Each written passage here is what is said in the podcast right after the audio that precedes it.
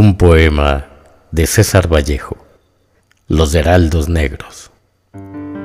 Hay golpes en la vida tan fuertes, yo no sé. Golpes como del odio de Dios, como si ante ellos la resaca de todo lo sufrido se emposara en el alma. Yo no sé. Son pocos, pero son. Abren zanjas oscuras en el rostro más fiero y en el lomo más fuerte. Serán tal vez los potros de bárbaros atilas o los heraldos negros que nos manda la muerte. Son las caídas hondas de los cristos del alma, de alguna fe adorable que el destino blasfema. Esos golpes sangrientos son las crepitaciones de algún pan que en la puerta del horno se nos quema. Y el hombre, pobre vuelve los ojos como cuando sobre el hombro nos llama una palmada. Vuelve los ojos locos y todo lo vivido se emposa como charco de culpa en la mirada. Hay golpes en la vida tan fuertes, yo no sé.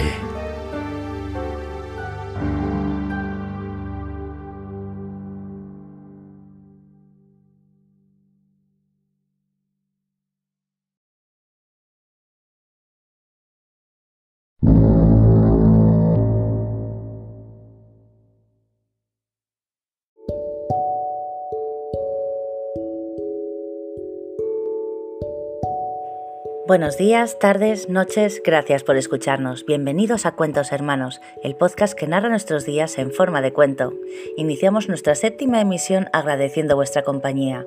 Donde quiera que nos escuchéis, nos sentimos cerca. Así que gracias. Gracias por permitirnos llevar hasta vuestros oídos nuestra propuesta literaria.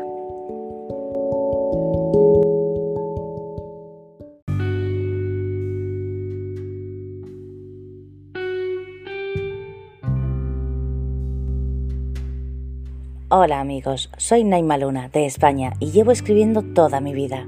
Hace unos años autopubliqué un libro de relatos cortos titulado Lamentos de un espejo roto, algunos de los cuales podéis encontrar en mi canal de YouTube La Burbuja de Naima. Y ahora estoy aquí para presentaros más historias, tanto mías como de los creadores del programa Cuentos Hermanos, que estoy segura disfrutaréis en cada uno de sus episodios. Gracias por escucharnos. Comenzamos.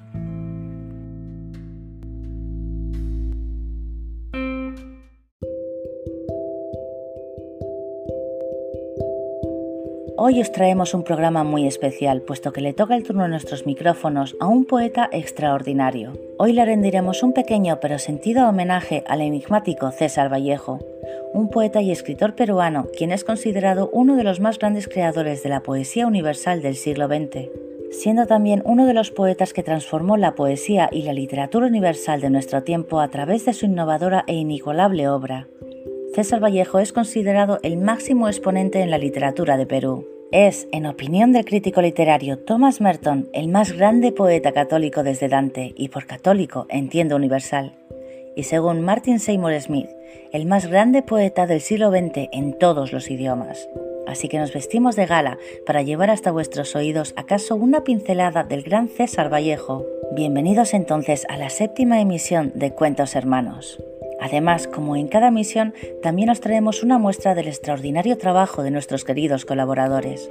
Hoy iniciamos con una de mis obras titulada Eliminado del Recuerdo, un texto nostálgico y fantástico que explora las despedidas, huecos de nuestra memoria, nuestros recuerdos y el olvido.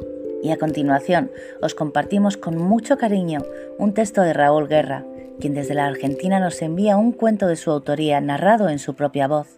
Se trata de un texto titulado Natalia, un entrañable cuento que explora la intermitencia de las relaciones de pareja, sus vaivenes y las despedidas eternas. Seguimos con la participación de nuestra querida colaboradora Trisha Sanz, quien nos trae en propia voz la fantástica segunda parte de su cuento de suspenso titulado Pasos Enfermizos, en nuestra sección de terror y misterio, género en el que Trisha experimenta su creación literaria. Para cerrar la sección de cuento os presentamos un texto de Marco Solano titulado Contingencia, un texto que intenta describir un destino apocalíptico de la humanidad en el contexto de las pandemias zoonóticas y el cambio climático.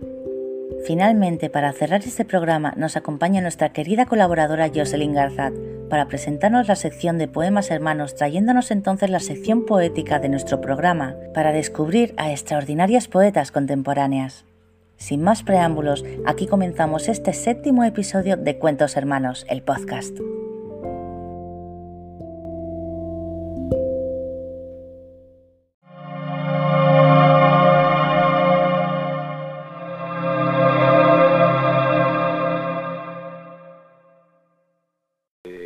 Lo he visto siempre como una esfera, es decir, es una forma cerrada, y para mí un cuento solo es perfecto cuando se aproxima a esa forma perfecta en la que no puede sobrar nada y en la que cada uno de los puntos exteriores tiene que estar a la misma distancia del centro.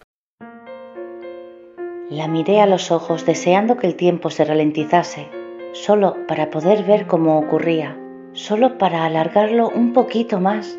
Pero los segundos siguieron su ritmo despreciando mis súplicas y riéndose de mis desesperados intentos de hacer la transición más lenta.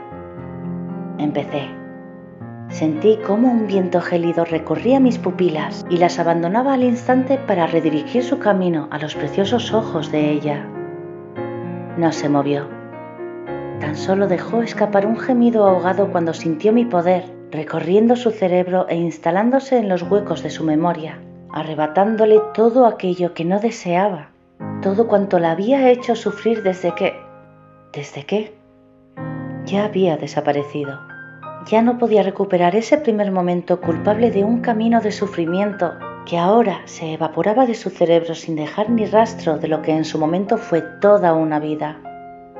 Un brillo de pureza parecido a la ingenuidad infantil brotó en su mirada, desbordándose en las lágrimas de haber perdido algo que ya no recordaba siquiera, algo que para ella nunca existió, aunque no fue solo para ella. Sí, se preguntará durante el resto de su vida qué ocurrió en esos 2 años perdidos, desaparecidos para siempre, no solo de su memoria, sino de la existencia misma. Se preguntará por qué nadie puede darle respuestas, por qué tomó esa decisión, ¿y por qué ese chico la observa con añoranza cada mañana desde la cafetería de delante de su casa, quien desaparece cada vez que ella intenta acercarse para preguntar si se conocen de algo? No importa. Las dudas y la incertidumbre por un pasado desaparecido son mucho mejor que la alternativa. Ya no me recordará más, ni ella, ni nadie que haya estado implicado en nuestras vidas durante estos últimos años. Sacudió la cabeza. Me miró algo nerviosa porque no sabía qué hacíamos sentados en la misma mesa de la cafetería. Luego me observó como si intentase recordarme, pero no podía, ya no. Me levanté despacio y le sonreí con tristeza, mientras las palabras abandonaban mis labios. Perdona, me he equivocado, no eres tú. Y me di la vuelta dirigiéndome a la calle, pasando junto al camarero que nos sirvió el café casi cada día desde que me fui a vivir con ella, y junto al dueño del kiosco del periódico de la esquina, que siempre va ahí a almorzar, y junto a la vecinita de al lado, que siempre va con su pastor alemán a todas partes. Ninguno de ellos me recordaba ya. Qué triste. Ni siquiera el perro recordaba haberme conocido alguna vez. Al menos ella podría empezar de cero sin todo el dolor que le causé desde que este poder, esta maldición, llegó a mi vida. Cuando le hice olvidar al chico del gimnasio que siempre le hacía reír con sus palabras, incluso olvidó que alguna vez hubiese ido a un gimnasio. Y cuando arrebaté de su mente la noche que me pilló borracho besando a aquella chica del bar de quien ni siquiera sabía el nombre. Cuando le hice olvidar discusiones de las cuales siempre era yo el único culpable, y tantas cosas más. Yo me lo busqué. Solo yo fui el responsable de su sufrimiento y el culpable de su decisión de olvidarme, a mí y a toda nuestra relación. Y por eso no se lo negué. Cuando se dio cuenta de los muchos espacios en blanco que había dejado en su cabeza, en su vida, y cuando se dio cuenta de que solo podía ver lo perfecto que yo era, sin defectos que pudiera recordar, ni gritos, ni discusiones, ni malas citas de las que reírnos años después al rememorarlas.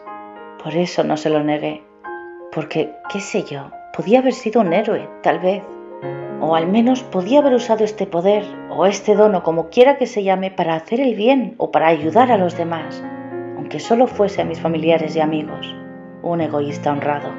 Y sin embargo, lo usé tan solo en mi propio beneficio, convirtiéndome así en una especie de patético villano que tan solo ha conseguido dañar a quien más amaba, a lo único por lo que valía la pena cambiar, por lo que valía la pena vivir, o quizás incluso morir.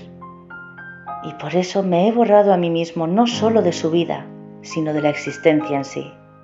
Ahora solo yo poseo el recuerdo de cientos de vidas alternativas, creadas por la alteración de los recuerdos borrados, momentos eliminados.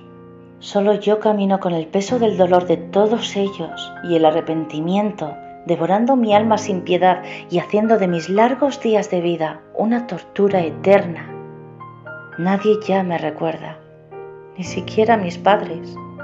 Nadie ya sabe quién soy. Es mi castigo, es mi decisión. Y es la última vez que uso mis poderes. Porque a veces conseguir lo que más deseas es lo único que necesitas para arruinar tu vida.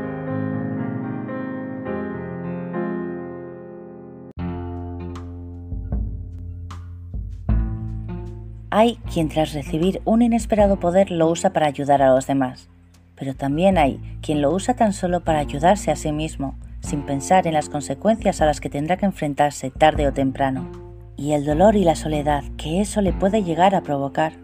Esta historia habla sobre las consecuencias de nuestras decisiones, de nuestros actos y de cómo puede afectar no solo a nosotros mismos, sino a todos quienes nos rodean. Esas personas por las que bien vale la pena parar un segundo y pensar en qué manera les puede afectar lo que hagas o digas a continuación.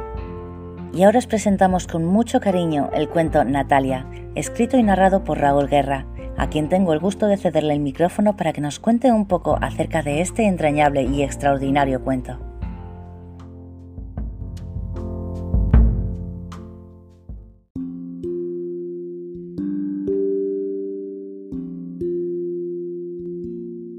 Hola, ¿cómo están? Mi nombre es Raúl Guerra, soy de Argentina y quería presentarles este relato que he titulado Natalia. Bueno, este relato nos cuenta esta relación que ha tenido una interrupción momentánea y la búsqueda de ese reencuentro con un final a lo mejor un tanto desconcertante. Bueno, espero que lo disfruten. Les dejo un saludo muy grande a todos y en especial a mi amiga y colega Naima Luna, que me ha invitado a participar de este podcast. Muchas gracias. El cuento es la exigencia.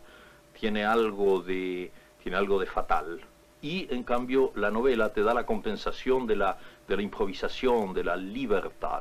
Es la diferencia entre el jazz tradicional, que sería el cuento o la música de cámara, una sonata, y el free jazz o las formas actuales de música completamente abiertas.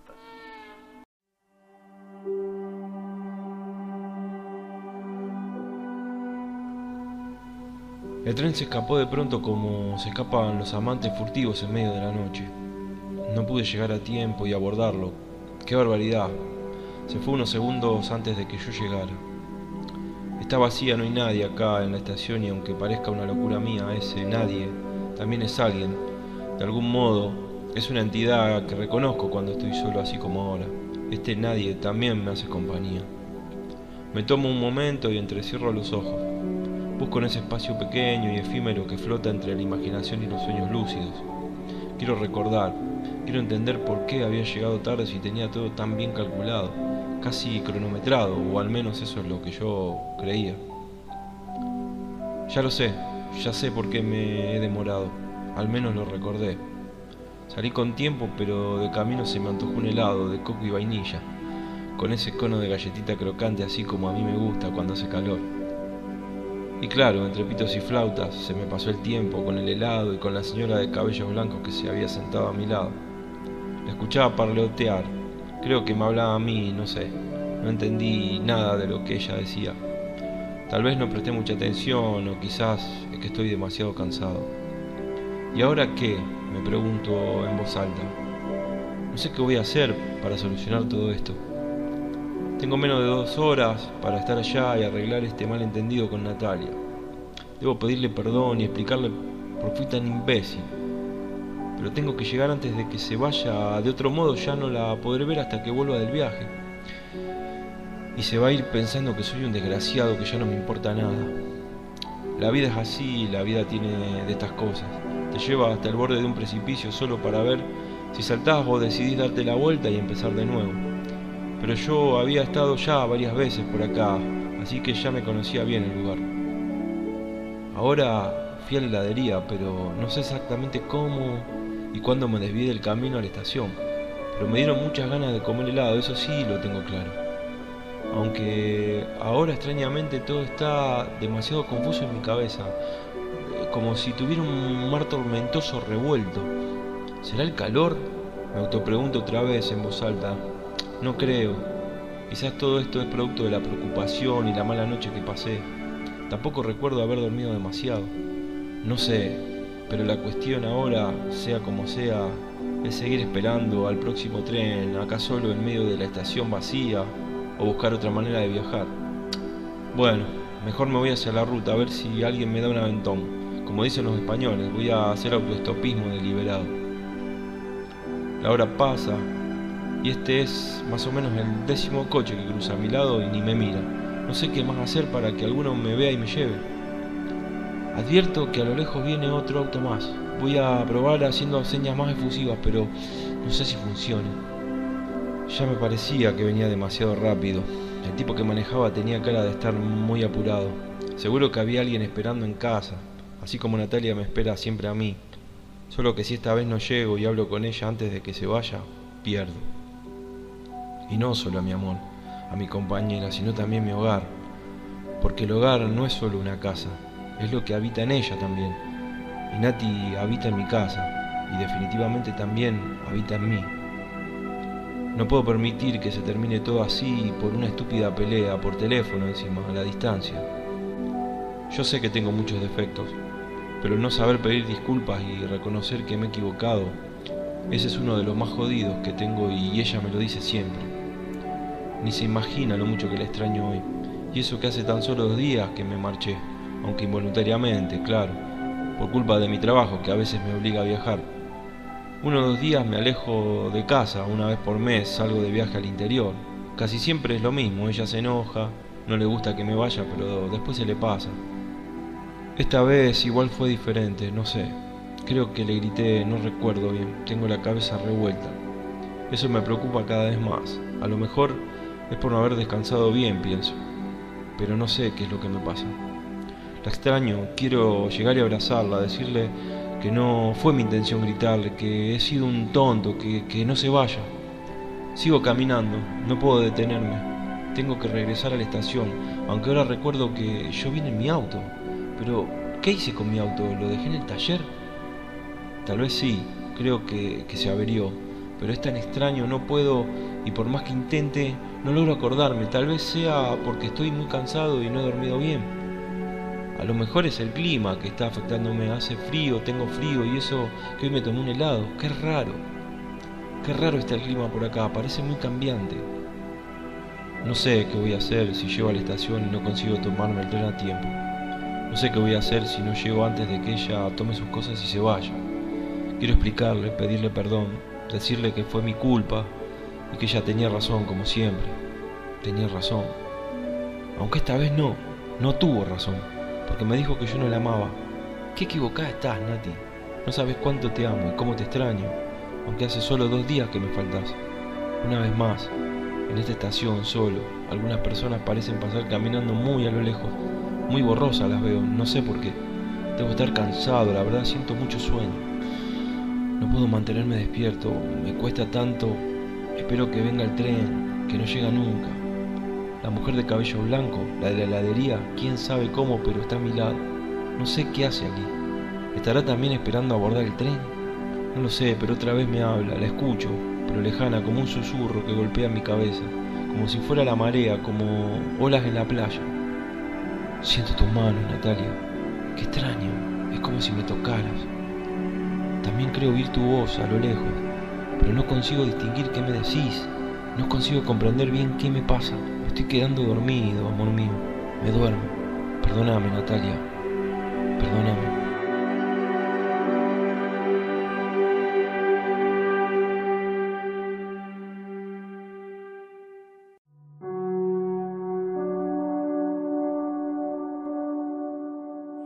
Natalia es un cuento que nos invita a reflexionar acerca de las relaciones humanas en el contexto de lo cotidiano, de la fragilidad de nuestra vida y de las relaciones afectivas. Allí vemos cómo un momento cambia nuestra vida para siempre. Una decisión parece condenarnos a lo irremediable. Natalia es una invitación a preguntarnos cómo queremos ser recordados en ese último momento. ¿Acaso debemos vivir cada instante como si fuera el último? A continuación os traemos un intrigante cuento de suspenso. Cedo el micrófono entonces a nuestra colaboradora Trisha Sanz para que nos sumerja en el lúgubre mundo del suspenso como género literario. Con todos vosotros, la tan esperada segunda parte del cuento Pasos Enfermizos. Con todos vosotros, Trisha Sanz y los Cuentos Hermanos Macabros.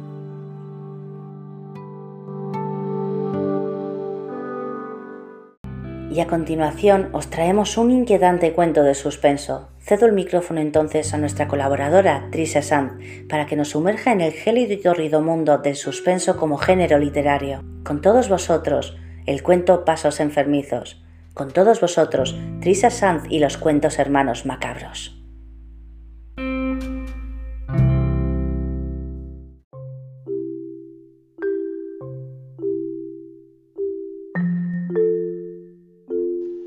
Buenas noches desde España. Soy Trisha Sanz. Hasta aquí la segunda parte de Pasos Enfermizos. Les agradezco una vez más que estén ahí desde el minuto 1 acompañándonos. Muchas gracias por darnos la oportunidad de relatarles nuestros cuentos y poesías. Espero que haberles dejado con la duda, sí, soy mala, lo sé, de qué va a pasar en la tercera entrega y puede que última, ya se verá. Y agradecer una vez más a Cuentos Hermanos por dejarme seguir, dejándome formar parte de la pequeña familia, de verdad, se agradece. Muchas gracias a ustedes, oyentes. Y antes de despedirme quisiera felicitar a mi papá, que hoy es su cumpleaños. Felicidades, papi. Y espero que te sigas manteniendo así de bien. Y nada más, decirles una vez más, agradecerles por estar ahí con nosotros. Y nos vemos la próxima semana, amigos. Chao, chao.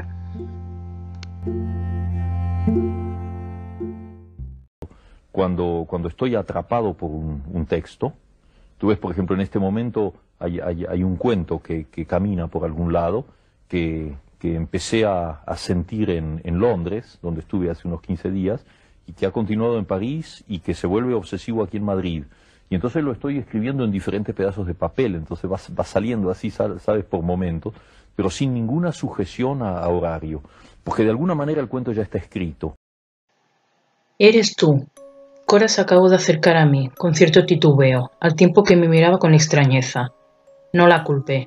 El tono estridente de mi voz alarmaría a cualquiera que acabara de llegar. Sin embargo, no podía evitar preguntarme una y otra vez quién demonios había puesto de un extremo a otro del camino una maldita cuerda invisible a primera vista, con el fin de hacer caer a quien pasara por allí, y mucho menos podía entender por qué. ¿Acaso no se suponía que habíamos ido a aquel estúpido lugar para pasárnoslo bien? ¿Por qué entonces pone una trampa como aquella? ¿Acaso era una especie de broma o algo por el estilo? Dudo mucho que quien haya puesto eso ahí lo haya hecho con la intención de reírse a costa de quien se haya pegado el trompazo, me dije, mientras me limpiaba la sangre del pequeño corte en la ya sucia camiseta, y me puse en pie de nuevo. Ha sido preparado intencionadamente para hacer daño, y en parte lo han conseguido.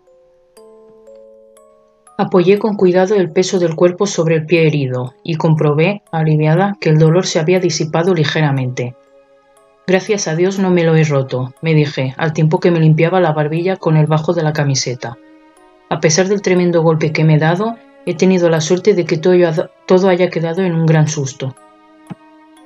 Dios mío, ¿pero qué es lo que te ha pasado?, me preguntó entonces mi amiga, abriendo los ojos como platos al acabar de acercarse a mí y ver las heridas.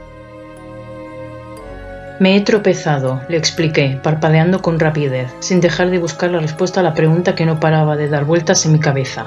¿Por qué? Has tropezado, repitió mi amiga, frunciendo ligeramente el ceño, como si no acabara de creer lo que le decía. Con una cuerda de nylon, le expliqué, llevándome la mano hacia la barbilla para comprobar si todavía sangraba, y noté un pequeño escozor en cuanto las yemas de mis dedos tocaron la herida. Has tropezado con una cuerda de nylon, repitió de nuevo, profundizando el fruncimiento de ceño. Deja de repetir todo lo que digo, le espeté, furiosa, mientras la fulminaba con la mirada. ¿Cómo diantre te piensas que me he hecho esto? Es que resulta un poco extraño que hayas tropezado con una cuerda de nylon dentro de un laberinto, Cristel, comentó entonces Cora, encogiéndose de hombros. ¿Quién diantre pondría eso ahí? ¿Y por qué? Solté un bufido. ¿Acaso no me crees?, inquirí, molesta, y antes de que pudiera responder, me agaché con cuidado, y arranqué el hilo con brusquedad, ignorando el ligero dolor que sentía en cuanto se clavó en mi piel, haciéndome un nuevo corte. Entonces, ¿qué diablo es esto? Explícame. Le tendí el fino hilo para que pudiera verlo. Mi amiga abrió los ojos como platos, perpleja. ¿Por qué alguien pondría eso ahí?, me preguntó entonces, apartando finalmente los ojos de mis manos para clavarlos en los míos. Eso es lo que quiero saber, le dije, mientras hacía un pequeño ovillo con la fina cuerda, y me la guardaba en el bolsillo de los pantalones. ¿Quién y por qué? Pero primero tenemos que salir de aquí. Miré de un lado hacia otro intentando ubicarme. ¿Quién tuvo la idea de venir aquí?, preguntó entonces, como si no hubiera escuchado mis últimas palabras. ¿Qué?, balbuceé, parpadeando con rapidez, confusa. ¿Quién propuso venir al laberinto?, repitió, con cierta insistencia. No lo sé, contesté, sacudiendo la cabeza, con pesar. Alguna de las chicas, supongo. La verdad es que ya no les presto mucha atención cuando hablan. Siempre tenemos que hacer las cosas que se les antoja a Aidara y a Keira, así que... Me repetí en aquel momento de haber soltado aquel amargo pensamiento que tenía parte de mi corazón envenenado. Cora era una de las chicas más fieles, por así decirlo, de las dos líderes de la manada, a la que yo por desgracia pertenecía, y tenía muy claro en que no dudaría en hacerles saber que no eran para nada de mi agrado. Sin embargo, me daba igual. Bien podía haber sido una de ellas dos las que hubiera puesto aquella estúpida trampa para que alguien se acabara herido. La recién llegada me observó detenidamente unos segundos, como si estuviera sopesando aquella probabilidad. Creo que tengo una botella de agua de más en la mochila, comentó entonces, mientras se quitaba una de las asas del hombro para poder abrir la cremallera. Hay que limpiarte esa herida antes de que se te infecte. Me sorprendió que se mostrara de repente tan servicial conmigo, y aquello me confundió. Aunque ambas pertenecíamos al mismo grupito de amistades, lo cierto es que nunca habíamos tenido un acercamiento tan íntimo como ella parecía tenerlo con el resto de las integrantes. Pues lo cierto es que yo tampoco había estado mucho por la labor de ofrecer ni lograr una confianza que en realidad no quería. No nos llevábamos mal, simplemente nunca habíamos sido realmente amigas. Primero debemos de salir de aquí, antes de que empiece a anochecer, comenté entonces, echando un vistazo al cielo, con cierta preocupación. No te preocupes por eso ahora, dijo entonces, encogiéndose de hombros para quitarle importancia.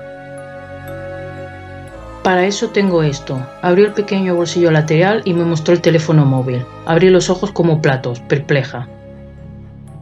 Creí que habíamos acordado de no traer teléfonos móviles ni nada que pudiera ayudarnos para así vivir una experiencia inolvidable, comenté, sintiéndome de repente ridícula ante aquella observación.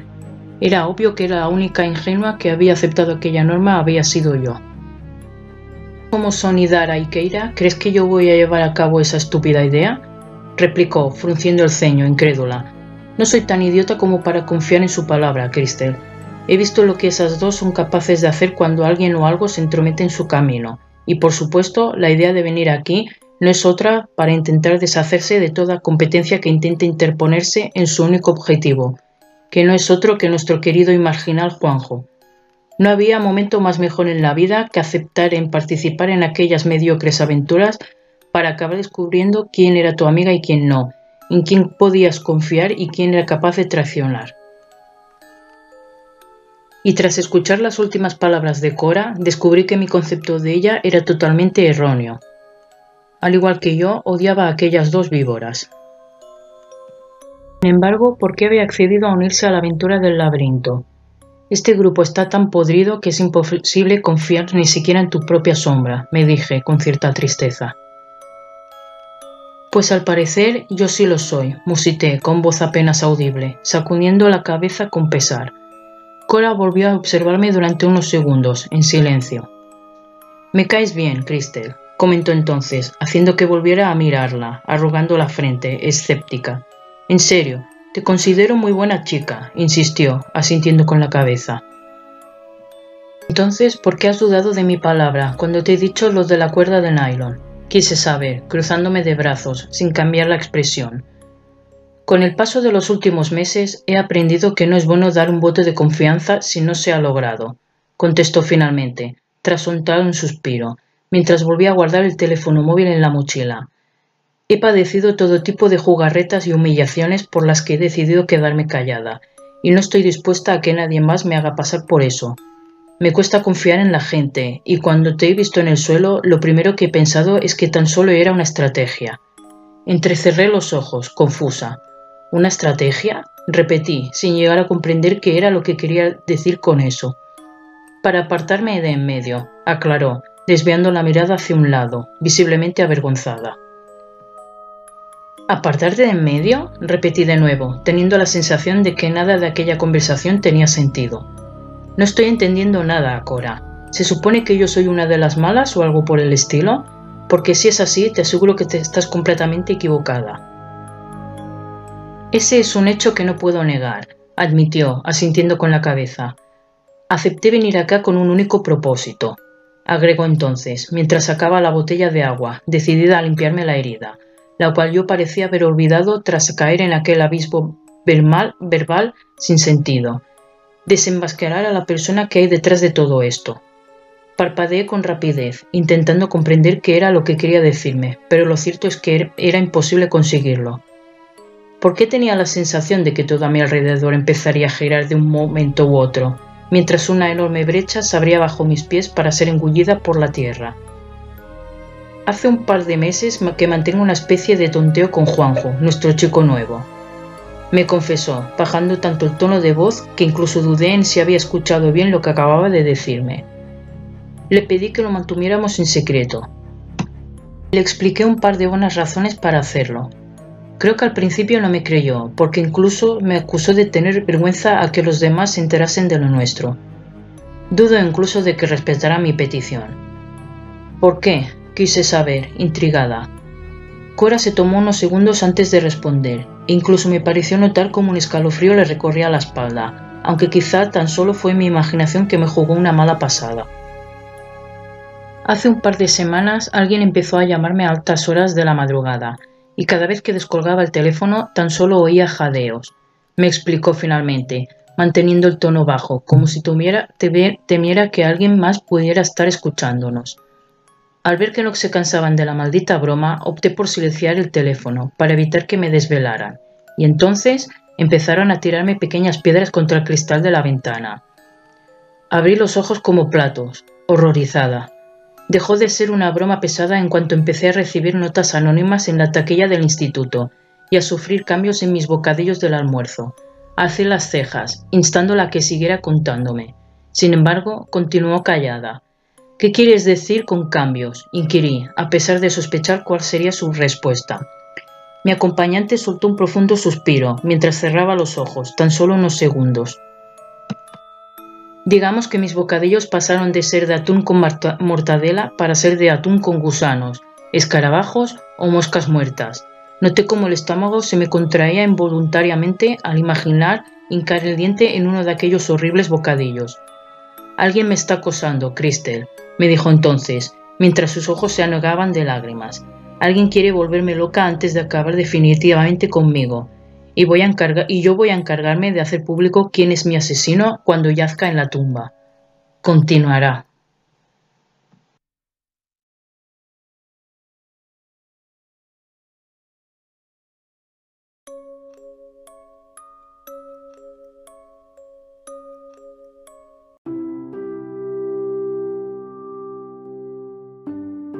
Para finalizar esta sección de Cuentos Hermanos, os presentamos un texto de Marco Solano titulado Contingencia, un cuento corto de ficción que nos narra un futuro apocalíptico producido por el antropoceno.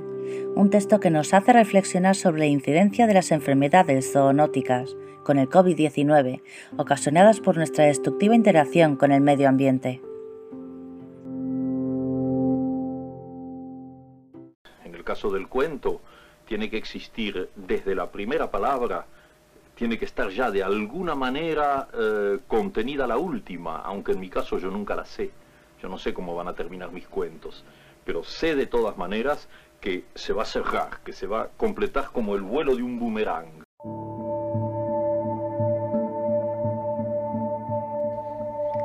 Contingencia, cuento. Habían pasado ya 24 horas. Yo seguía aún en la computadora, mirando arreglos de 4 letras que se repetían indefinidamente. Nada me entusiasmaba tanto, nada me entristecía tanto.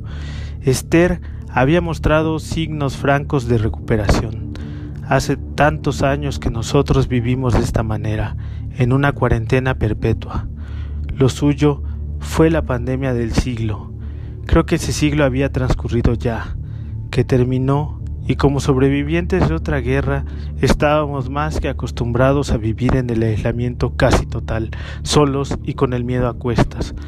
Por eso no nos dimos cuenta cuando transitamos hacia la pandemia del nuevo siglo. De pronto teníamos 2 luchas, Esther y el miedo de perdernos a cada uno de nosotros, que para entonces solo habíamos sido espectadores compasivos, trémulos soldados acostumbrados a las peores noticias. Esa mañana era distinta, refulgente. Ella se despertó con buen ánimo, tanto que cocinó para los 2. Luego su madre llamó diciendo que vendría a cubrirme en un par de horas. Yo me perdí un momento mirando su delicada silueta, casi transparente, bañada por la luz de un fresco sol. Luego volví a mis ocupaciones cotidianas. Me puse mi abrigo, esa odiosa máscara, la careta, y decidí salir a la calle. No había nadie, todos se habían marchado. El mundo por fin se había detenido. Era mediodía. Alcancé a ver algunos curiosos asomados por la ventana. La Torre Eiffel lucía solitaria, en paz, como si fuese de madrugada, en invierno, o en los días posteriores a un ataque bélico, un holocausto. Eso hizo que la gente se marchara. La calle también estaba en paz, solitaria y nostálgica. Era como el presagio de una tragedia mayor aún por venir.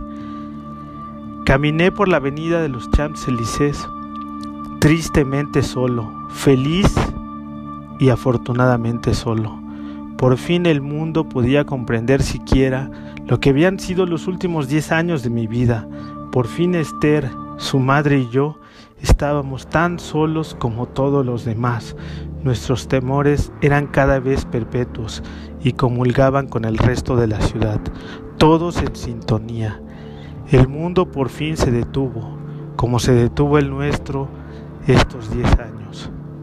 Ya no me sentía tan solo, tan dolido, tan desdichado.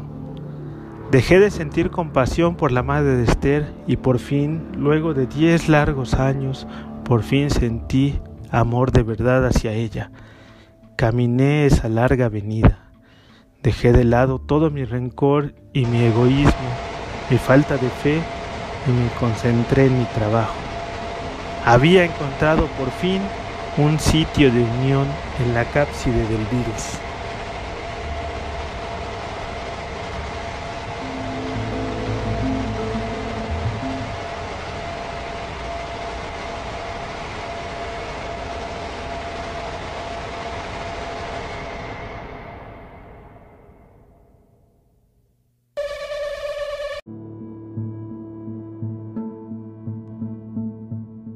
Contingencia nos lleva a un futuro apocalíptico donde las enfermedades y las pandemias son una constante.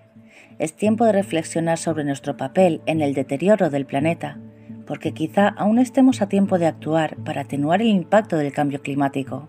Y a continuación tengo el honor de presentaros nuestra querida sección de poesía, cedo el micrófono a nuestra colaboradora Jocelyn Garzat, quien nos presenta como cada semana la sección de Poemas Hermanos.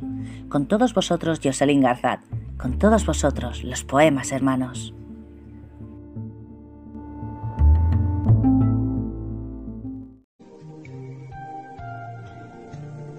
Yo no sé de pájaros. No conozco la historia del fuego, pero creo que mi soledad debería tener alas.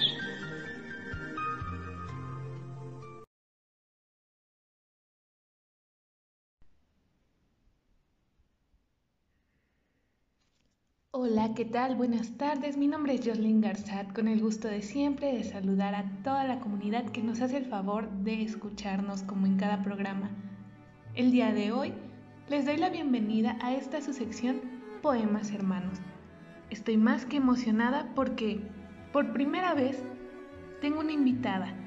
Ustedes deben de saber que la poesía es una de las cosas que más me interesan, pero la poesía femenina, la poesía escrita por mujeres y aún más la poesía escrita por mujeres vivas es el top de mis preferencias. Yo sé que todas estamos fascinadas con los poemas que nos sabemos de memoria y creo que no podemos compararnos con el talento de las poetas que abrieron espacio para nosotras.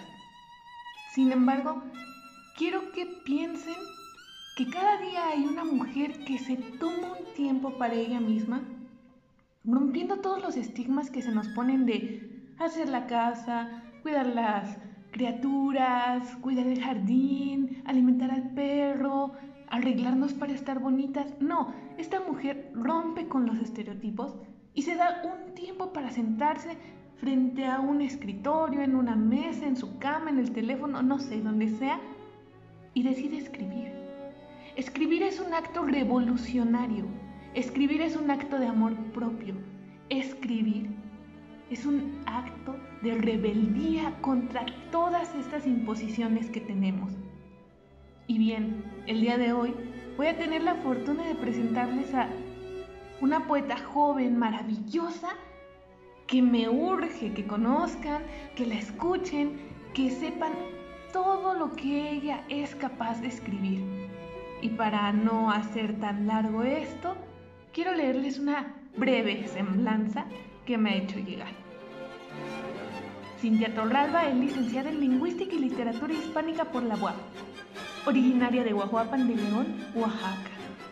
Ha participado en diferentes congresos a nivel nacional como ponente en temas de literatura, lingüística y didáctica. Colaboró en la revista digital Quorum Informativo. Ha iniciado el proyecto Nova Aula en su ciudad natal, buscando crear espacios para la visibilización artística, principalmente la literatura. ¿No creen que es una maravilla? La escritura ha sido refugio de sus reflexiones y motivo de nuevas búsquedas. Sin más por el momento, les presento los textos de Cintia Torralba. Bienvenida a este espacio.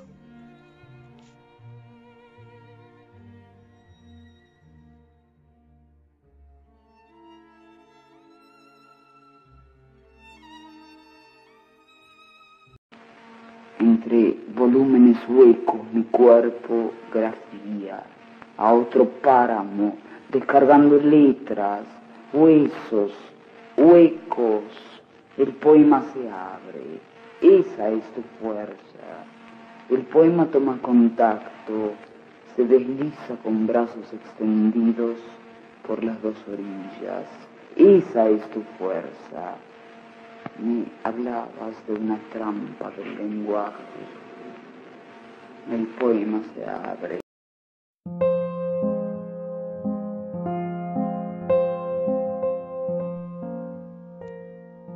Y después de saber tanto de esta autora, es momento de que escuchemos ahora sí lo que ella ha escrito.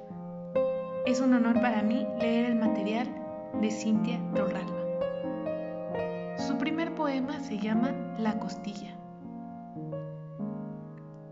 Si fuera dueña de la costilla no la rompería, más aún sería sin ser mía, yo completa sin costilla, costilla completa sin ser mía. Qué malgastada la lumbre que las quema, sin saber que sus cenizas, hijas, se quedarían. No corren, ya no corren. Las llaman y no responden. Otras costillas buscan ser de alguien. Quieren palparse en otro latido. No lamento su desdicha, sino su resignación. Nadie quiere ver crecer a los árboles. Mis vecinos quieren una calle tan ancha, de duro cemento y sin pizca de gracia. La quieren adornar de coches en sus fiestas lejanas. Quieren que se cubran de calor porque la sombra no los alcanza. Mis vecinos creen cada uno en su Dios, uno que siempre les da la razón. Dicen que te mueres porque su Dios así lo quiere. Dicen que los árboles entorpecen, que el agua no carece, que la basura desaparece. Tiran blasfemias, desechan mentiras, queman el horror de su egoísmo. Todo quedará limpio el domingo, con una confesión y 2 o 3 cantitos. A mis vecinos les molesta la poca importancia que tienen sus pasos en relación a la vasta historia que todos estamos formando. Nostalgia. ¿Está bien si decido esconder los pedazos buenos de la memoria? Para que pueda ver a mi padre siempre sonriendo. ¿Está bien si no quiero darme cuenta? Que sigan los errores regalando el amor a cambio de billetes negros. Quiero ver los bailes, los inocentes juegos. Salir de madrugada y ver solo cielo, respirar puro y tranquilo suelo, la sabiduría de mi madre y lo que ya no tengo.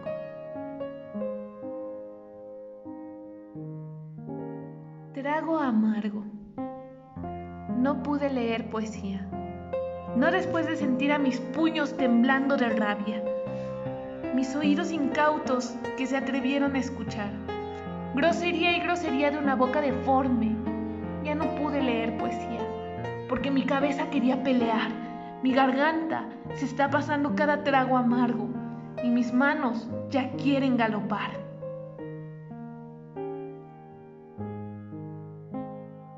Voy al viento. Si camino siguiendo tu camino, no piso tus huellas ni nada parecido. Voy sin prisa tras donde estarán las mías.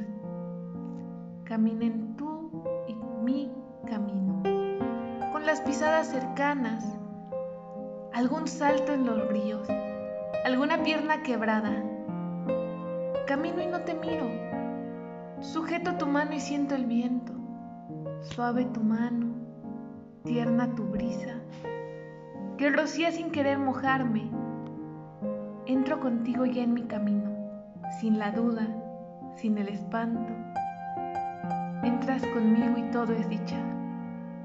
Llueve, arde y todo es canto.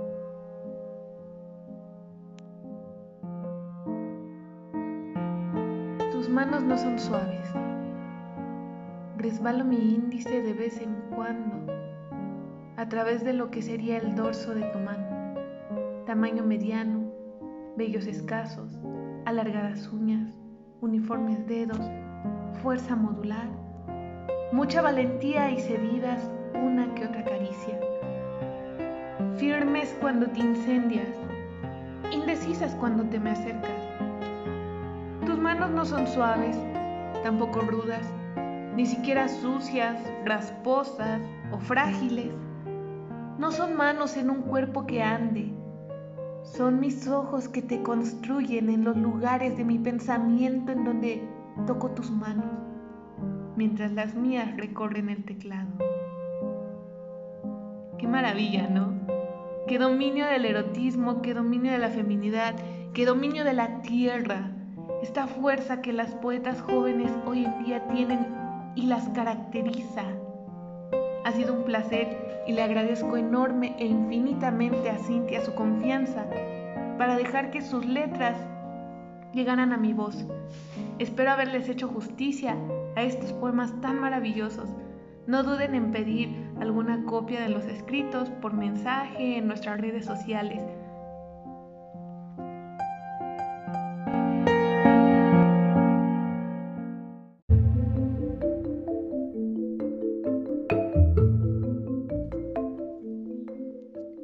cada emisión les doy las gracias por habernos acompañado y les repito, 1, que este es un espacio abierto para todas las poetas que quieran y me permitan el honor de leer sus palabras. Y 2, escriban mujeres. Este es un espacio para difundir la literatura, este es un espacio para sentirnos libres. Háganos saber qué piensan de estos poemas tan poderosos que nos ha regalado Cintia. Háganle llegar sus mensajes, háganle llegar sus reflexiones. Nosotras estamos aquí para compartir. Los ausentes soplan y la noche es densa. La noche tiene el color de los párpados del muerto. Toda la noche hago la noche. Toda la noche escribo. Palabra por palabra. Yo escribo la noche.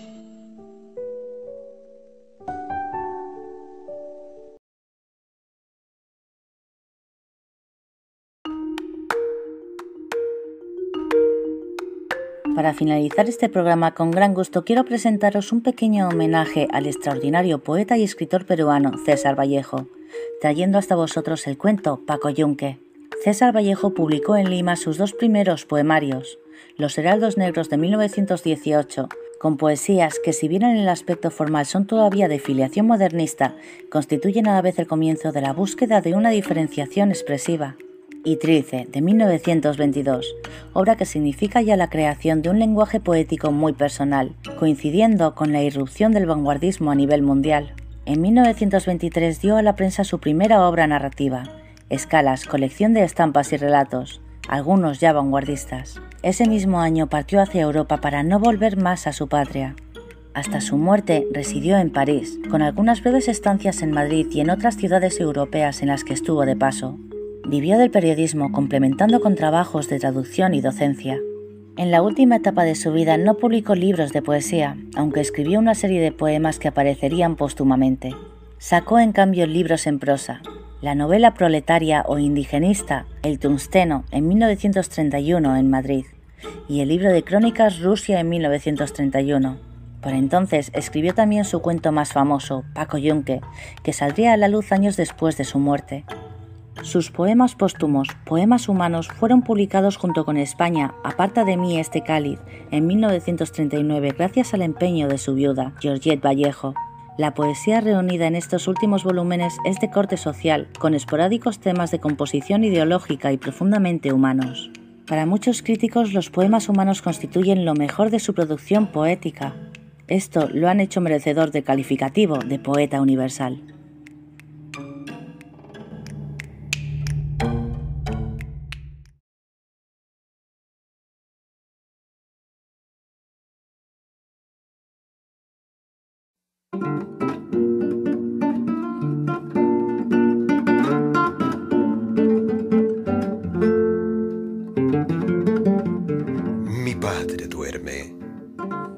Semblante augusto figura un apacible corazón.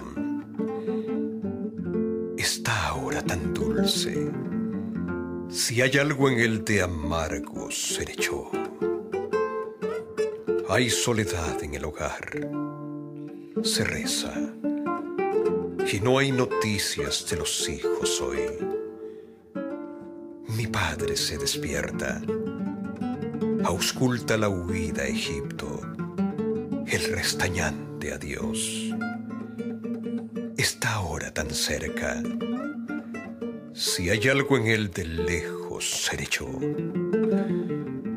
Y mi madre pasea allá en los huertos, saboreando un sabor ya sin sabor. Está ahora tan suave, tan ala, tan salida.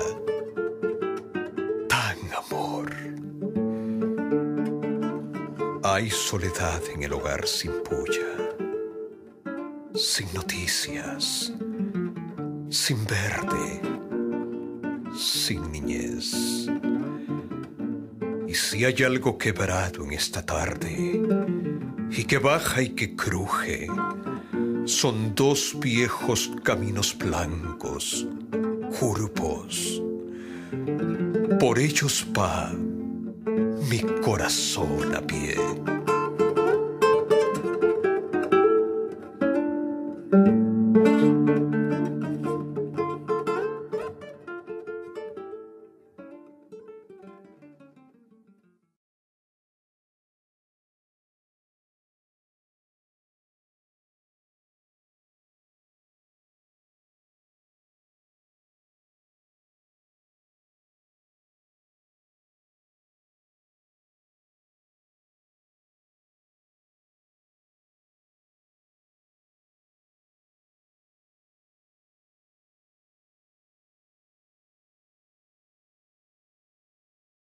Paco Yunque.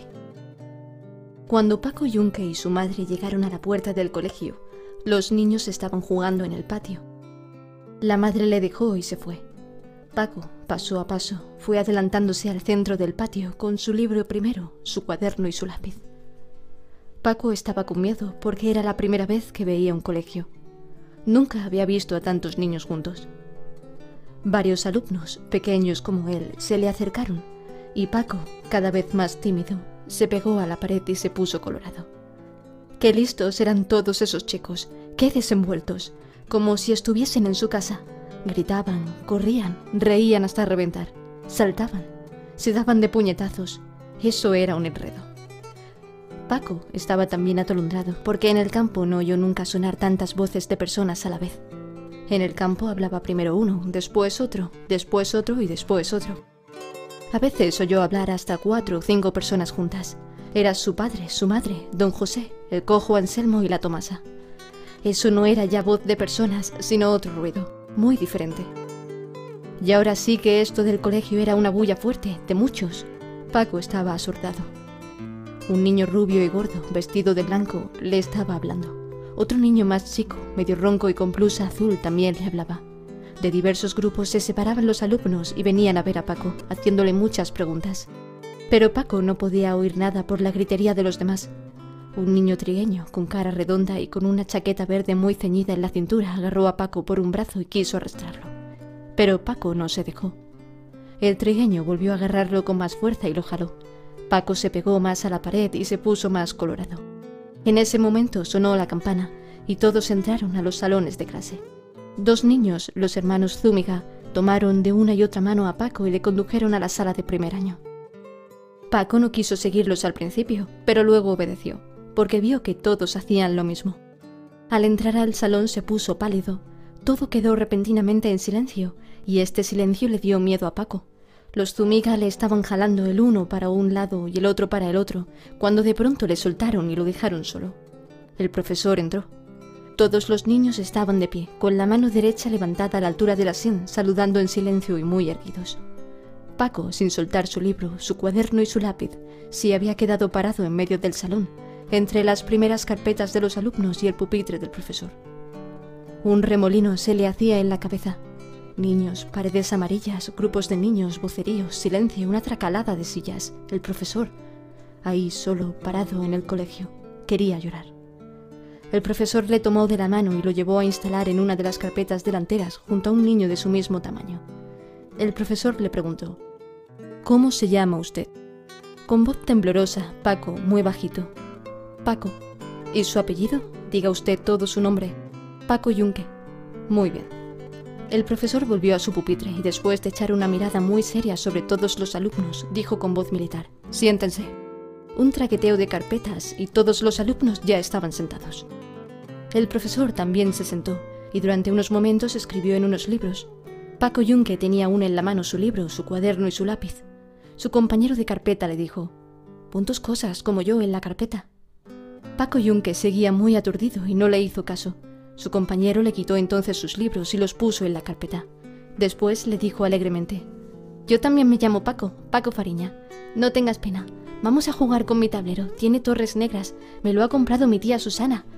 ¿Dónde está tu familia, la tuya? Paco Yunque no respondía nada. Este otro Paco le molestaba. Como este eran seguramente todos los demás niños, habladores, contentos, y no les daba miedo el colegio. ¿Por qué eran así? Y él, Paco Yunque, ¿por qué tenía tanto miedo? Miraba a hurtadillas al profesor, al pupitre, al muro que había detrás del profesor y al techo. También miró de reojo a través de la ventana, al patio, que estaba ahora abandonado y en silencio. El sol brillaba afuera. De cuando en cuando llegaban voces de otros salones de clase y ruidos de carretas que pasaban por la calle. Qué cosa tan extraña era estar en el colegio. Paco Yunque empezaba a volver un poco de su aturdimiento. Pensó en su casa y en su mamá. Le preguntó a Paco Fariña: ¿a qué hora nos iremos a nuestras casas? A las 11. ¿Dónde está tu casa? Por allá. ¿Está lejos? Sí, no. Paco Yunque no sabía en qué calle estaba su casa, porque acababan de traerlo hacía pocos días del campo y no conocía la ciudad. Sonaron unos pasos de carreta en el patio. Apareció en la puerta del salón Humberto, el hijo del señor Dorian Grieve, un inglés, patrón de los Yunque, gerente de los ferrocarriles de la Peruvian Corporation y alcalde del pueblo. Precisamente a Paco le habían hecho venir al campo para que acompañase al colegio a Humberto y para que jugara con él, pues ambos tenían la misma edad. Solo que Humberto acostumbraba venir tarde al colegio y esta vez, por ser la primera, la señora Griff le había dicho a la madre de Paco: «Lleve usted ya a Paco al colegio, no sirve que llegue tarde el primer día. Desde mañana esperará que Humberto se levante y los llevará juntos a los dos». El profesor, al ver a Humberto Griff, le dijo: «¿Hoy otra vez tarde?». Humberto, con gran desenfado, dijo: «Que me he quedado dormido». «Bueno», dijo el profesor, «que sea esta la última vez. Pase a sentarse». Humberto Griff buscó con la mirada dónde estaba Paco Yunque.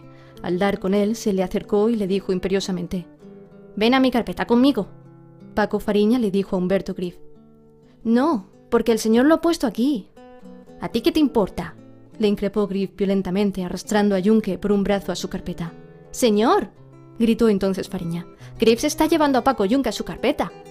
El profesor cesó de escribir y preguntó con voz enérgica: «Vamos a ver, silencio, ¿qué pasa ahí?». Fariña volvió a decir: «Griff se ha llevado a su carpeta a Paco Yunque». Humberto Griff, instalado ya en su carpeta con Paco Yunque, le dijo al profesor: «Sí, señor, porque Paco Yunque es mi muchacho, por eso». El profesor lo sabía esto perfectamente y le dijo a Humberto Griff: «Muy bien, pero yo lo he colocado con Paco Fariña para que atienda mejor las explicaciones. Déjelo que vuelva a su sitio». Todos los alumnos miraban en silencio al profesor, a Humberto Griff y a Paco Yunque. Fariña fue y tomó a Paco Yunque por la mano y quiso volverlo a traer a su carpeta, pero Griff tomó a Paco Yunque por el otro brazo y no lo dejó moverse. El profesor le dijo otra vez a Griff: «Griff, ¿qué es esto?». Humberto Griff, colorado de cólera, dijo: «No, señor, yo quiero que Yunque se quede conmigo». «Déjelo, le he dicho». «No, señor». «¿Cómo?». «No». El profesor estaba indignado y repetía amenazador: «Griff, Griff». Humberto Griff tenía bajo los ojos y sujetaba fuertemente por el brazo a Paco Yunque, el cual estaba aturdido y se dejaba jalar como un trapo por Fariña y por Griff. Paco Yunque tenía ahora más miedo a Humberto Griff que al profesor, que a todos los demás niños y que al colegio entero. ¿Por qué Paco Yunque le tenía miedo a Humberto Griff? ¿Por qué este Humberto Griff solía pegarle a Paco Yunque? El profesor se acercó a Paco Yunque, le tomó por el brazo y le condujo a la carpeta de Fariña. Griff se puso a llorar, pataleando furiosamente su banco. De nuevo se oyeron pasos en el patio y otro alumno, Antonio Gresdes, hijo de un albañil, apareció a la puerta del salón. El profesor le dijo: «¿Por qué llega usted tarde?». «Porque fui a comprar pan para el desayuno». «¿Y por qué no fue usted más temprano?». «Porque estuve alzando a mi hermanito y mamá está enferma y papá se fue al trabajo». «Bueno», dijo el profesor muy serio, «párese ahí. Y además tiene usted una hora de reclusión». Le señaló un rincón cerca de la pizarra de ejercicios. Paco Fariña se levantó entonces y dijo: «Griff también ha llegado tarde, señor». «Miente, señor», dijo rápidamente Humberto Griff. «No he llegado tarde». Todos los alumnos dijeron en coro: sí, señor, Griff ha llegado tarde». «Psh, silencio», dijo malhumorado el profesor y todos los niños se callaron. El profesor se paseaba pensativo. Fariña le decía a Yunque en secreto: «Griff ha llegado tarde y no lo castigan, porque su papá tiene plata. Todos los días llega tarde. ¿Tú vives en su casa? ¿Cierto que eres su muchacho?». Yunque respondió: «Yo vivo con mi mamá». «¿En la casa de Humberto Griff?». Es una casa muy bonita. Ahí está la patrona y el patrón. Ahí está mi mamá. Yo estoy con mi mamá». Humberto Griff, desde su banco del otro lado del salón, miraba con cólera a Paco Yunque y le enseñaba los puños, porque se dejó llevar a la carpeta de Paco Fariña. Paco Yunque no sabía qué hacer. Le pegaría otra vez al niño Humberto porque no se quedó con él en su carpeta. Cuando saldrían del colegio, el niño Humberto les daría un empujón en el pecho y una patada en la pierna. El niño Humberto era malo y pegaba pronto, a cada rato. En la calle, en el corredor también, y en la escalera. Y también en la cocina, delante de su mamá y delante de la patrona. Ahora le va a pegar, porque le estaba enseñando los puñetes y le miraba con ojos blancos. Yunque le dijo a Fariña: me voy a la carpeta del niño Humberto. Y Paco Fariña le decía: no vayas, no seas zonzo, el señor te va a castigar. Fariña volteó a ver a Griff y este Griff le enseñó también a él los puños, refunfuñando no sé qué cosas a escondidas del profesor. «Señor», dijo Fariña, «ahí ese Griff me está enseñando los puñetes». El profesor dijo: «Psh, psh, silencio, vamos a ver, vamos a hablar hoy de los peces y después vamos a hacer todos un ejercicio escrito en una hoja de los cuadernos y después me los dan para verlos. Quiero ver quién hace mejor ejercicio, para que su nombre sea escrito en el cuaderno de honor del colegio, como el mejor alumno del primer año. ¿Me han oído bien?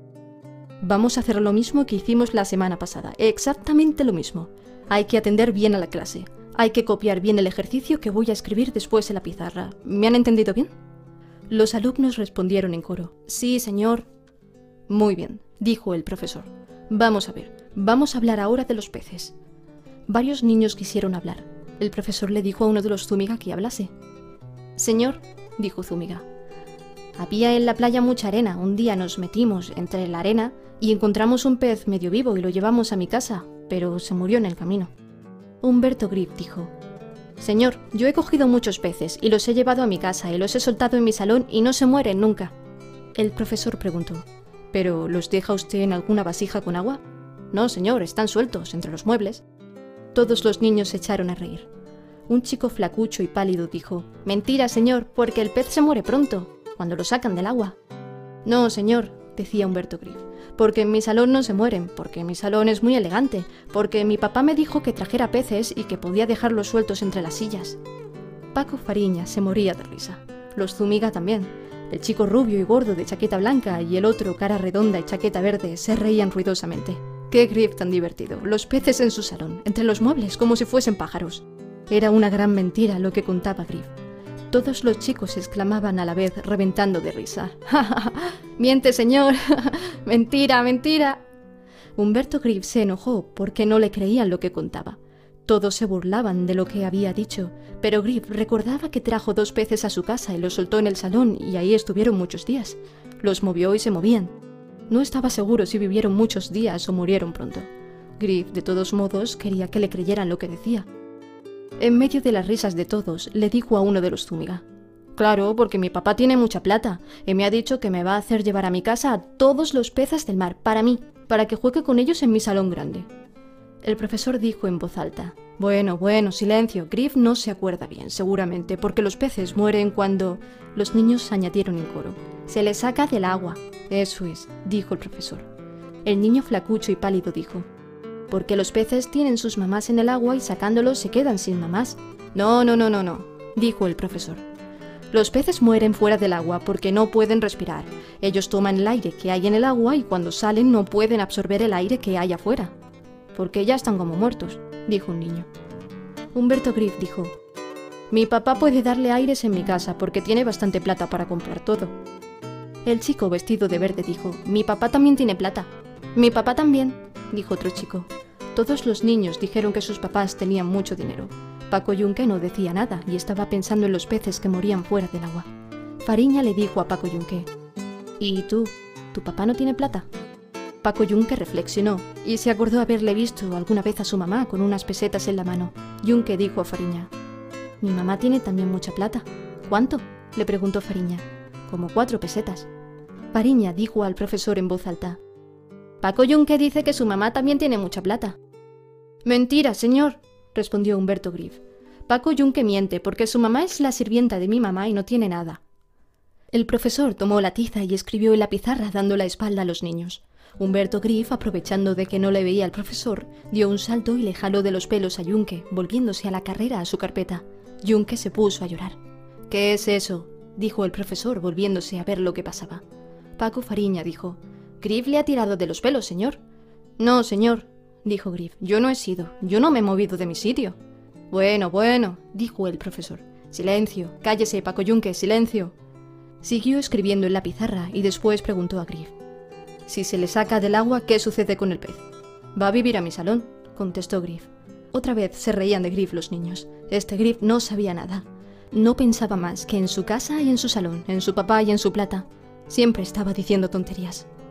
«Vamos a ver usted, Paco Yunque», dijo el profesor. «¿Qué pasa con el pez si se le saca del agua?» Paco Yunque, medio llorando todavía por el jalón de los pelos que le dio Griff, repitió de una tirada lo que dijo el profesor. «Los peces mueren fuera del agua porque les falta el aire». «Eso es», decía el profesor. «Muy bien», volvió a escribir en la pizarra. Humberto Griff aprovechó otra vez de que no podía verle el profesor y fue a darle un puñetazo a Paco Fariña en la boca, y regresó de un salto a su carpeta. Fariña, en vez de llorar como Paco Yunque, dijo a grandes voces al profesor: «Señor, acaba de pegarme Humberto Griff». Sí señor», decían todos los niños a la vez. Una bulla tremenda había en el salón. El profesor dio un puñetazo en su pupitre y dijo: «¡Silencio!». El salón se sumió en un silencio completo y cada alumno estaba en su carpeta, serio y derecho, mirando ansiosamente al profesor. Las cosas de este Humberto Griff, ya ven lo que estaba pasando por su cuenta. Ahora habrá que ver lo que va a hacer el profesor, que estaba colorado de cólera, y todo por culpa de Humberto Griff. «¿Qué desorden es este?», preguntó el profesor a Paco Fariña. Paco Fariña, con los ojos brillantes de rabia, decía: «Humberto Griff me ha dado un puñetazo en la cara sin que yo le haga nada». «¿Verdad, Griff?». «No, señor», dijo Humberto Griff, «yo no le he pegado». El profesor miró a todos los alumnos sin saber a qué atenerse. ¿Quién de los dos decía la verdad? ¿Fariña o Griff? «¿Quién lo ha visto?», preguntó el profesor a Fariña. «Todo, señor. Paco Yunque también lo ha visto». «¿Es verdad lo que dice Paco Fariña?», le preguntó el profesor a Yunque. Paco Yunque miró a Humberto Griff y no se atrevió a responder, porque si decía que sí, el niño Humberto le pegaría a la salida. Yunque no dijo nada y bajó la cabeza. Fariña dijo: «Yunque no dice nada, señor, porque Humberto Griff le pega, porque es su muchacho y vive en su casa». El profesor preguntó a los otros alumnos: «¿Quién otro ha visto lo que dice Fariña?». «Yo, señor, yo, señor, yo, señor». El profesor volvió a preguntar a Griff: «Entonces, ¿es cierto, Griff, que le ha pegado usted a Fariña?». «No, señor, yo no le he pegado». «Cuidado con mentir, Griff. Un niño decente como usted no debe mentir». «No, señor, yo no le he pegado». «Bueno, yo creo en lo que usted dice. Yo sé que usted no miente nunca. Bueno, pero tenga mucho cuidado en adelante». El profesor se puso a pasear pensativo, y todos los alumnos seguían circunspectos y derechos en sus bancos. Paco Fariña gruñía a media voz y como queriendo llorar. «No le castigan porque su papá es rico. Le voy a decir a mi mamá». El profesor le oyó y se plantó enojado delante de Fariña y le dijo en alta voz: «¿Qué está usted diciendo? Humberto Griff es un buen alumno, no miente nunca, no molesta a nadie, por eso no le castigo. Aquí todos los niños son iguales, los hijos de ricos y los hijos de pobres. Yo los castigo aunque sean hijos de ricos. Como usted vuelva a decir lo que está diciendo del padre de Griff, le pondré 2 horas de reclusión. ¿Me ha oído usted?». Paco Fariña estaba agachado, Paco Yunque también. Los dos sabían que era Humberto Griff quien les había pegado y que era un gran mentiroso. El profesor fue a la pizarra y siguió escribiendo. «¿Por qué no le dijiste al señor que me ha pegado Humberto Griff?». «Porque el niño Humberto me pega». «¿Y por qué no se lo dices a tu mamá?». «Porque si le digo a mi mamá también me pega y la patrona se enoja». Mientras el profesor escribía en la pizarra, Humberto Griff se puso a llenar de dibujos su cuaderno. Paco Yunque estaba pensando en su mamá. Después se acordó de la patrona y del niño Humberto. Le pegarían al volver a casa. Yunque miraba a los otros niños, y estos no le pegaban ni a Yunque ni a Fariña, ni a nadie. Tampoco le querían agarrar a Yunque en las otras carpetas como quiso hacerlo el niño Humberto. ¿Por qué el niño Humberto era así con él? Yunque se lo diría ahora a su mamá, y si el niño Humberto le pegaba, se lo diría al profesor. Pero el profesor no le hacía nada al niño Humberto. Entonces se lo diría a Paco Fariña. Le preguntó a Paco Fariña: «¿A ti también te pega el niño Humberto?». «¿A mí? ¿Qué me va a pegar a mí? Le pego un puñetazo en el hocico y le echo sangre, vas a ver. Como me haga alguna cosa, déjalo y verás. Se lo dirá a mi mamá, y vendrá mi papá y le pegará a Griff y a su papá también, y a todos». Paco Yunque le oía asustado a Paco Fariña lo que decía. Cierto sería que le pegaría al niño Humberto, y que su papá vendría a pegarle al señor Griff. Paco Yunque no quería quererlo, porque al niño Humberto no le pegaba a nadie. Si Fariña le pegaba, vendría el patrón y le pegaría a Fariña y también al papá de Fariña. Le pegaría el patrón a todos, porque todos le tenían miedo. porque el señor Griff hablaba muy serio y estaba mandando siempre. Y venían a su casa señores y señoras que le tenían mucho miedo y obedecían siempre al patrón y a la patrona. En buena cuenta, el señor Griff podía más que el profesor y más que todos. Paco Yunque miró al profesor que escribía en la pizarra. ¿Quién era el profesor? ¿Por qué era tan serio y daba tanto miedo? Yunque seguía mirándolo. No era el profesor igual a su papá ni al señor Griff. Más bien se parecía a otros señores que venían a la casa y hablaban con el patrón. Tenían un pescuezo colorado y su nariz parecía moco de pavo. Sus zapatos hacían rish, rish, rish cuando caminaba mucho. Yunque empezó a fastidiarse. ¿A qué horas iría a su casa? Pero el niño Humberto le iba a pegar a la salida del colegio. Y la mamá de Paco Yunque le diría al niño Humberto: «No, niño, no le pegue usted a Paquito, no sea tan malo». Y nada más le diría. Pero Paco tendría colorada la pierna de la patada del niño Humberto, y Paco se pondría a llorar. Porque al niño Humberto nadie le hacía nada, y porque el patrón y la patrona le querían mucho al niño Humberto, y Paco Yunque tenía pena porque el niño Humberto le pegaba mucho. Todos, todos, todos le tenían miedo al niño Humberto y a sus papás. Todos, todos, todos. El profesor también, la cocinera, su hija, la mamá de Paco, el Venancio con su mandil, la María que lava las vacinicas. Quebró ayer una vacinica en 3 pedazos grandes. ¿Le pegaría también el patrón al papá de Paco Yunque? Qué cosa fea era esto del patrón y del niño Humberto. Paco Yunque quería llorar. ¿A qué hora acabaría de escribir el profesor en la pizarra? Bueno, dijo el profesor cesando de escribir. Ahí está el ejercicio escrito. Ahora todos sacan sus cuadernos y copian lo que hay en la pizarra. Hay que copiarlo exactamente igual. ¿En nuestros cuadernos? Preguntó tímidamente Paco Yunque. Sí, en sus cuadernos, le respondió el profesor. ¿Usted sabe escribir un poco? Sí, señor, porque mi papá me enseñó en el campo. Muy bien, entonces todos a copiar. Los niños sacaron sus cuadernos y se pusieron a copiar el ejercicio que el profesor había escrito en la pizarra. No hay que apurarse, decía el profesor. Hay que escribir poco a poco para no equivocarse. Humberto Griff preguntó: ¿Es, señor, el ejercicio escrito de los peces? Sí, a copiar todo el mundo. El salón se sumió en el silencio. No se oía sino el ruido de los lápices. El profesor se sentó a su pupitre y también se puso a escribir en unos libros. Humberto Griff, en vez de copiar su ejercicio, se puso otra vez a hacer dibujos en su cuaderno. Lo llenó completamente de dibujos de peces, de muñecos y de cuadritos. Al cabo de un rato el profesor se paró y preguntó: ¿Ya terminaron? Bueno, dijo el profesor, pongan al pie sus nombres bien claros. En ese momento sonó la campana del recreo. Una gran algazara volvieron a hacer los niños y salieron corriendo al patio. Paco Yunque había copiado su ejercicio muy bien y salió al recreo con su libro, su cuaderno y su lápiz. Ya en el patio vino Humberto Griff y agarró a Paco Yunque de un brazo diciéndole con cólera: «Ven para jugar al melo». Lo echó de un empellón al medio y le hizo derribar su libro, su cuaderno y su lápiz. Yunque hacía lo que le ordenaba Griff, pero estaba colorado y avergonzado de que los otros niños viesen cómo lo zarandeaba el niño Humberto. Yunque quería llorar. Paco Fariña, los dos Zumigas y los otros niños rodeaban a Humberto Griff y a Paco Yunque. El niño flacucho y pálido recogió el libro, el cuaderno y el lápiz de Yunque, pero Humberto Griff se los quitó a la fuerza diciéndole: «Déjalos, no te metas, porque Paco Yunque es mi muchacho». Humberto Griff llevó al salón de clases las cosas de Paco Yunque y se las guardó en su carpeta. Después volvió al patio a jugar con Paco Yunque, le cogió del pescuezo y le hizo doblar la cintura y ponerse a 4 manos. «Estate quieto así», le ordenó imperiosamente, «no te muevas hasta que yo te lo diga». Humberto Griff se retiró a cierta distancia y desde allí vino corriendo y dio un salto sobre Paco Yunque, apoyando las manos sobre sus espaldas y dándole una patada feroz en las posaderas. Volvió a retirarse y volvió a saltar sobre Paco Yunque, dándole otra patada. Mucho rato estuvo así jugando Humberto Griff con Paco Yunque. Le dio como 20 saltos y 20 patadas. De repente se oyó un llanto. Era Yunque que estaba llorando de las fuertes patadas del niño Humberto. Entonces salió Paco Fariña del ruedo formado por los otros niños y se plantó ante Griff diciéndole: «No, no te dejo que saltes sobre Paco Yunque». Humberto Griff le respondió amenazándole: «Oye, oye, Paco Fariña, te voy a dar un puñetazo». Pero Fariña no se movía y estaba tieso delante de Griff y le decía: «Porque es tu muchacho, le pegas y lo saltas y lo haces llorar. Sáltalo y verás».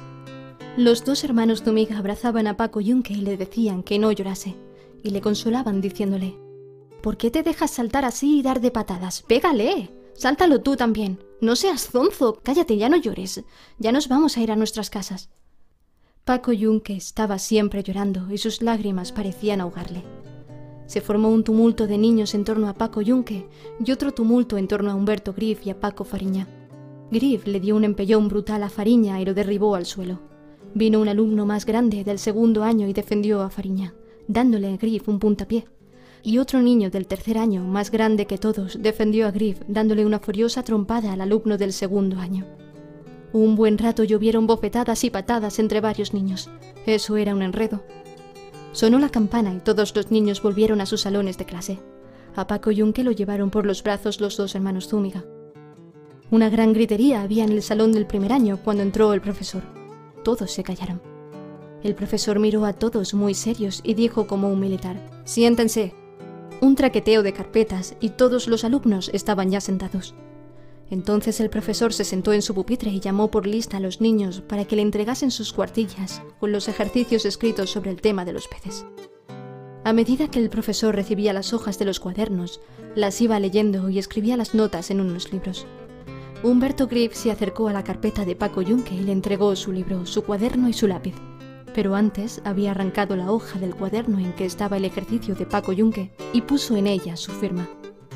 Cuando el profesor dijo «Humberto Griff», Griff fue y presentó el ejercicio de Paco Yunque como si fuese suyo.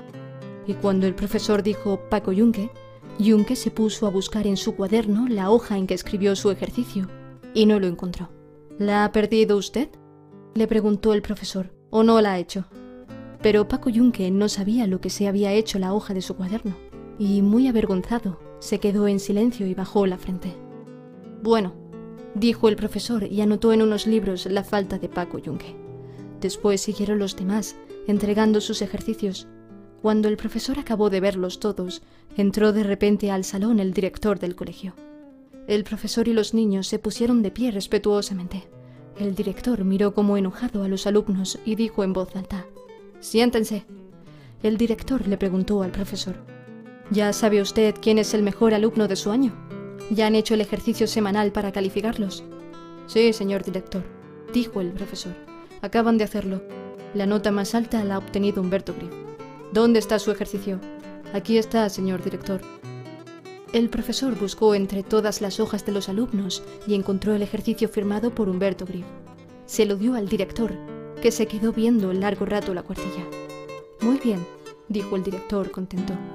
Subió al pupitre y miró severamente a los alumnos.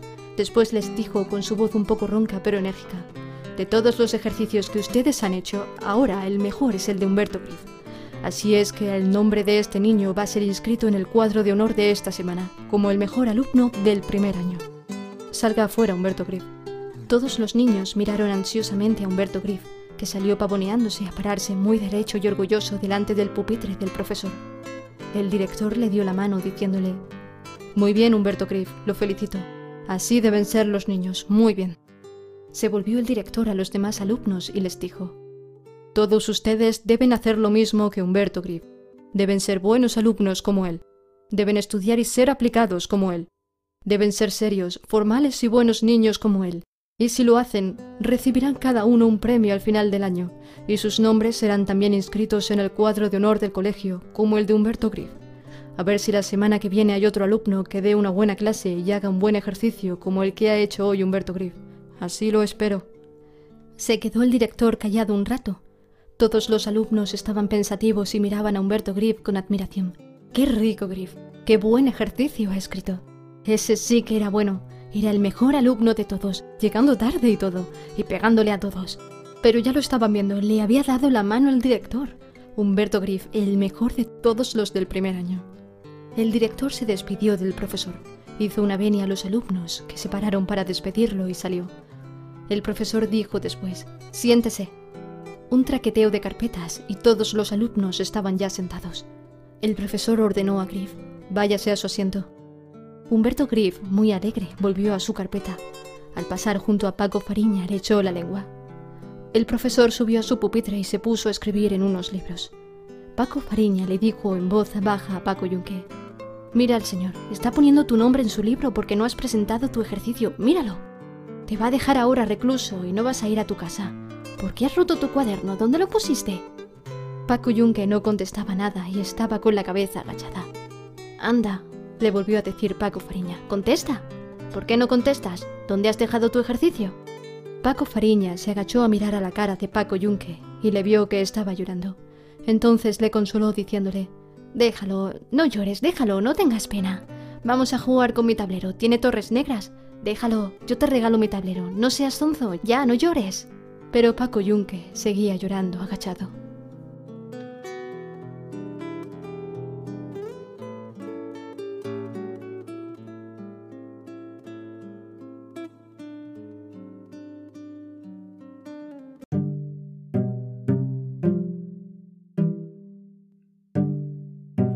Paco Yunque, al igual que la novela El Tungsteno, corresponde a la etapa en que el autor había asumido una definida militancia marxista, a finales de la década de 1920 y comienzos de los 30, y roza en el tiempo con otros dos textos suyos titulados Rusia en 1931 y Rusia ante el segundo plan quinquenal.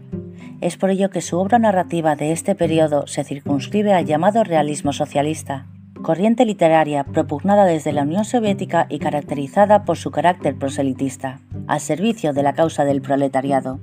Su intención fundamental es de denuncia social.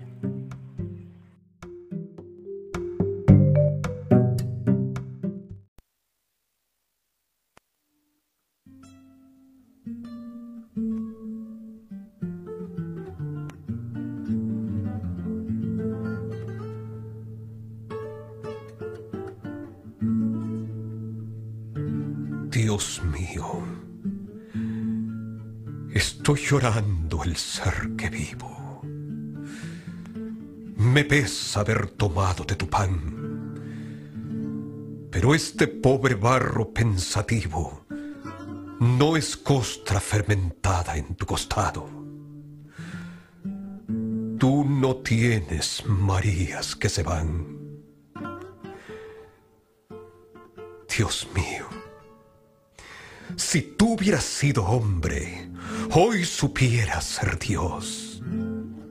Pero tú, que estuviste siempre bien, no sientes nada de tu creación. Y el hombre sí te sufre. El Dios es él. Hoy que en mis ojos brujos hay candelas, como en un condenado, Dios mío, prenderás todas tus velas y jugaremos con el viejo dado. Tal vez, oh jugador, al dar la suerte del universo todo, surgirán las ojeras de la muerte, como dos haces fúnebres de lodo. Dios mío, y esta noche sorda, oscura, ya no podrás jugar, porque la tierra es un dado roído y ya redondo, a fuerza de rodar a la aventura, que no puede parar sino en un hueco, en el hueco de inmensa sepultura.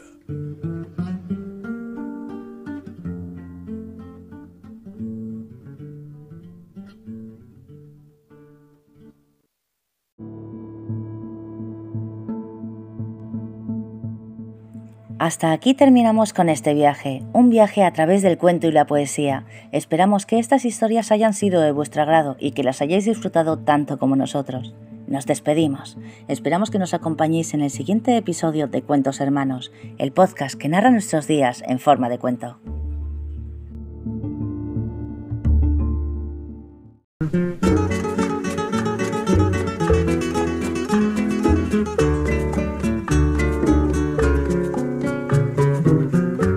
Aprendimos a quererte desde la histórica altura donde el sol de tu bravura le puso cerco a la muerte. Resuena en la cinta que grabó para su esposa en el momento de la despedida y que hoy escucharemos por primera vez. único, lo íntimamente mío e íntimamente conocido de los dos, que puedo dejarte ahora.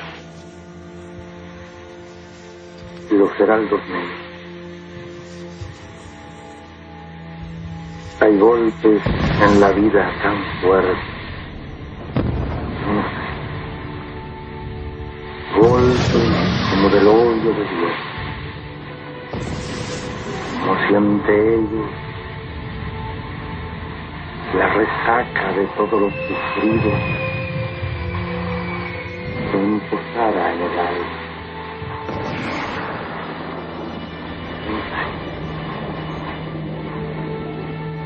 Entonces,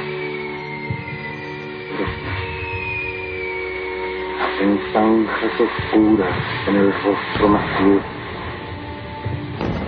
y en el lomo más fuerte. Serán tal vez los potros de bárbaros afilas, serán los negros que nos mandarán por las caídas hondas de los del alma, de algunas fe adorables que el destino placen, o golpes sangrientos con las crepitaciones de algún pan que en la puerta del horno quema. Y el hombre